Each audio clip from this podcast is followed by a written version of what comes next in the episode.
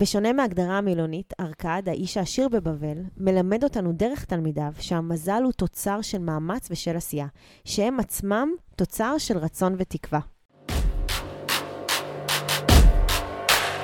ברוכים הבאים למדברים השקעות עם עמית ואגר.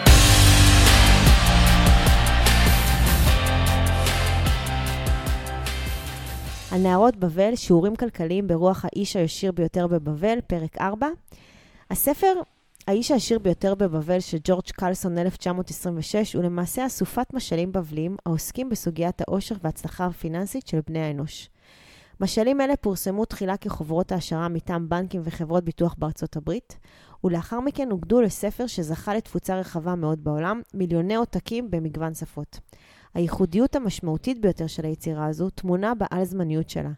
היא מתארת תשוקות, תפיסות ודרכי פעולה המאפיינות את המין האנושי, הן בעת העתיקה, הן במאה ה-20 והן במאה ה-21. הסיפורים שבמרכזם דמויות בנות אלפי שנים מממלכת בבל, מטיבים לתאר בצורה מעוררת השתאות, מצבים הרלוונטיים מאוד גם לימים שלנו. אז אם הדרך אל העושר היא אותה דרך מבבל העתיקה ועד ישראל של היום, אז למה שלא נלמד את המאפיינים שלה?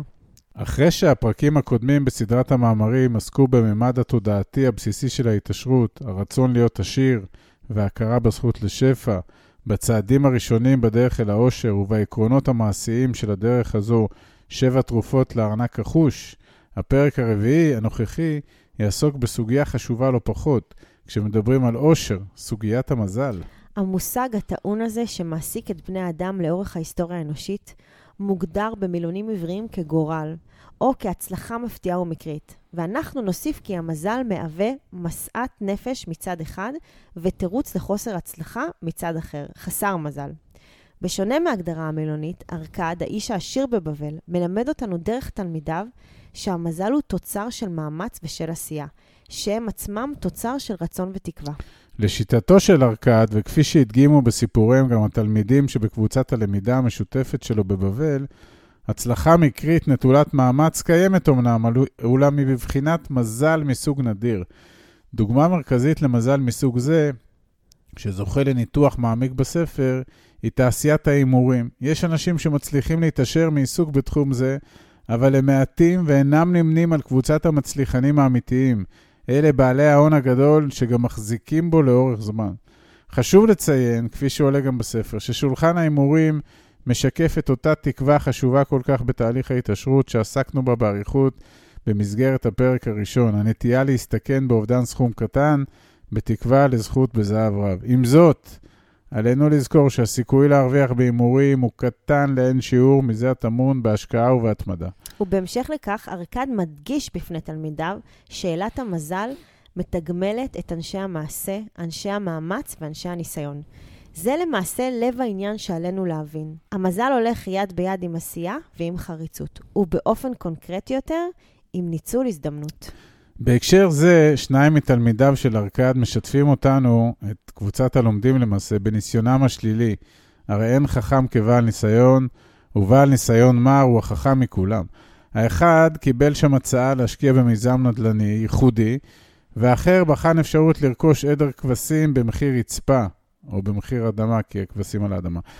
שתי ההזדמנויות להתעשר לא נהנו, בשני המקרים שבהם הצלחה פיננסית חמקה מבין האצבעות של בעלי הפוטנציאלים, ושני אירועי למידה מעניינים וחשובים. עכשיו, למה זה קורה? למה אנחנו מפספסים הזדמנויות?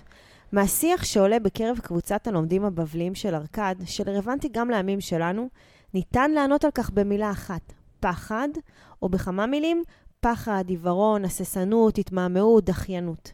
בואו נפרק את זה רגע. פחד ולצידו כל המאפיינים הנלווים האחרים שהם במידה רבה נגזרת שלו, הוא מנגנון הגנה אנושי. כלי הישרדותי טבעי לגמרי.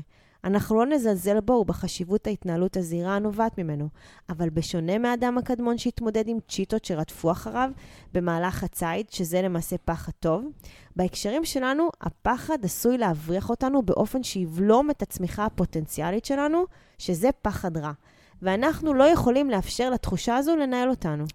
ואם נחבר את העניין הזה לסוגיית המזל שלשמה התכנסנו, במילותיהם של המלומדים מהבבליים, המזל ממתין לאדם היודע לקבל את פני ההזדמנות. במילים אחרות, המזל יאיר פנים למי שלא נותן לפחד לעכב אותו, יותר מדי, למי שלא יהסס ולא יתמהמה יתר על המידה, למי שלא ידחה את שעת ההחלטה. אדם הדוחה החלט... קבלת החלטות מחמיץ הזדמנויות שעשויות לפעול לטובתו.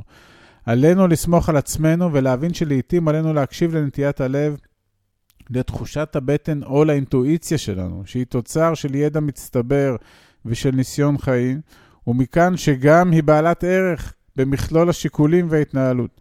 אז מה בשורה התחתונה? מה אנחנו עושים עם כל זה? להבנתנו, שיעור המזל של האיש העשיר בבבל טוען במשמעות חדשה את המונח מזל.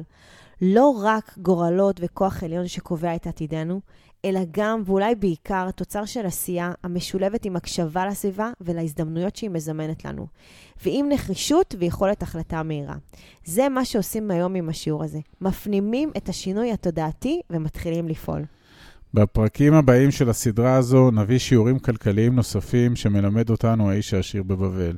בינתיים אנחנו מזמינים אתכם להצטרף אלינו למסע של הכרה, של למידה, של מעשים ושל הזדמנויות, לניצול הזדמנויות.